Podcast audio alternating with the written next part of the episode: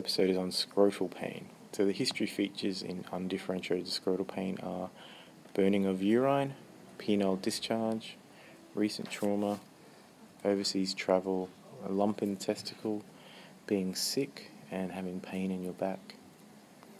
Investigations in testicle pain would include full blood count, urine MCS, NAAT and chlamydia, a testicle ultrasound, and you can do a technetium 99M scan. The causes of scrotal pain are testicular torsion or torsion of testicular appendage, epididymoorchitis, mumps orchitis, acute hydrocele, hematocele, hematoma, cancer, strangulated inguinoscrotal hernia, scrotal skin conditions, and varicocele. The history features would be of testicular torsion, would be pain of sudden onset, severe aching, sickening pain in the groin, no change or worsening with elevation of the testicle. Features of didymoorchitis would be beginning with malaise and fever, associated with a urinary infection, and pain is relieved by elevation and support of the testicle. That's called Prehn's sign. Um, features of examined testicular torsion are tender, plus or minus hydrocele, high lying testicle, and testicle on its side. Features of exam in epididymoorchitis would be fever, swollen, tender, red, tender on DRE, hydrocele, and the pain is relieved by elevation. The use of ultrasound in testicular pain is to distinguish a cystic lump, hydrocele, from solid tumour. Uh, you can't detect any changes in early torsion. Uh, technetium 99 mm scan in testicular pain. If it's torsion, you'll have avascular, and if you've got epididymoorchitis, you'll have hyperemic. The probability diagnosis for, for scrotal pain is torsion of a testicular appendage in 60%, torsion of the testicle in 30%, and epididymoorchitis in 10%.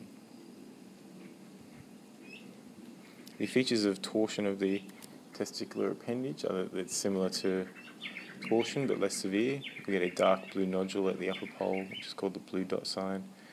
The blue dot might be masked by a hydrocele.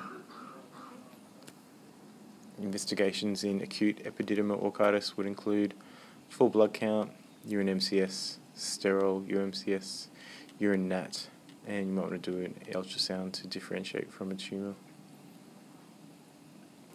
Management of acute epididymoorchitis includes bed rest elevation, support of the scrotum, analgesics. If you're sexually active, you want to empirically treat for gonorrhea and chlamydia with ceftriaxone, 500 megs and 2 mils of 1% lignocaine, IM, and azithromycin 1 gram PO. Uh, you want to give traxone, ceftriaxone for three days, and you want to repeat the azithromycin 1 gram a week later. If there's UTI, then you give trimethoprim 300 megs daily for 14 days. The causes of orchitis are basically mumps. Features of strangulated inguinal scrotal hernia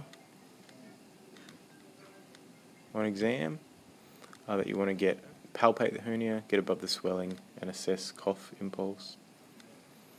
And when do you refer for testicular pain? You refer any suspicion of testicular torsion, acute onset scrotal pain, recurrent pain in a young man, testicular lump that's tender, and if you've got a hematocele surrounding the testes.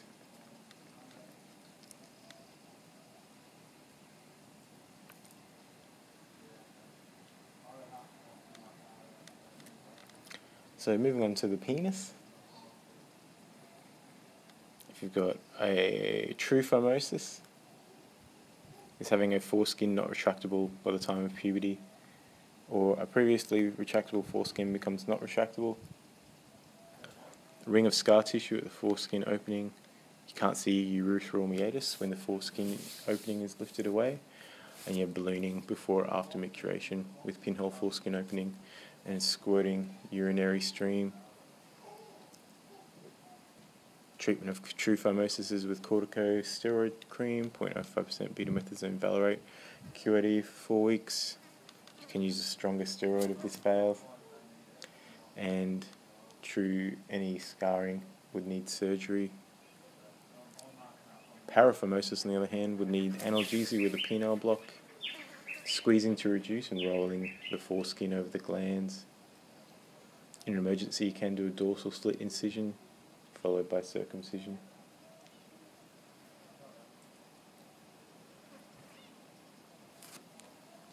Balanitis is a collection of disparate causes of inflammation. You can have infection with candida, strep, gardnerella, an inflammatory dermatosis with lichen sclerosus, psoriasis, or eczema, pre-malignant with Bowen disease, erythroplasia of Queyrat or Bowenoid papulosis.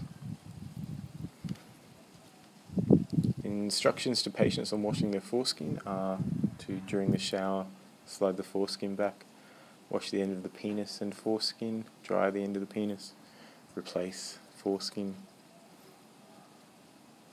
Indications for circumcision are true phimosis, paraphimosis, recurrent balanitis, balanitis eh, obliterans, and having a high risk of UTIs. Complications of circumcision are local bleeding, sepsis from coliforms, ulcerations, meatal stenosis, and penile deformity.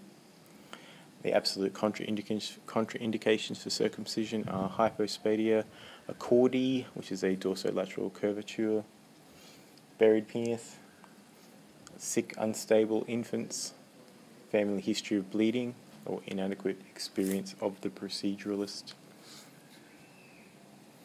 Treatment of penile warts is imiquimod modified 5% cream three times a week for 6 to 18 weeks, or podophyllotoxin cream or paint. BD for three days, have a four day break, and then repeat that weekly for six cycles. The causes of penile ulcers are trauma, cancer, HSV, syphilis, and chancroid. Risk factors for penile cancer are phimosis, smoking, poor hygiene, HPV, and being uncircumcised. Emergency treatment for priapism is oral pseudoephedrine. We can aspirate, or apparently according to Murtagh's, you can do an intracavernosal injection of phenylephrine. Causes of hematospermia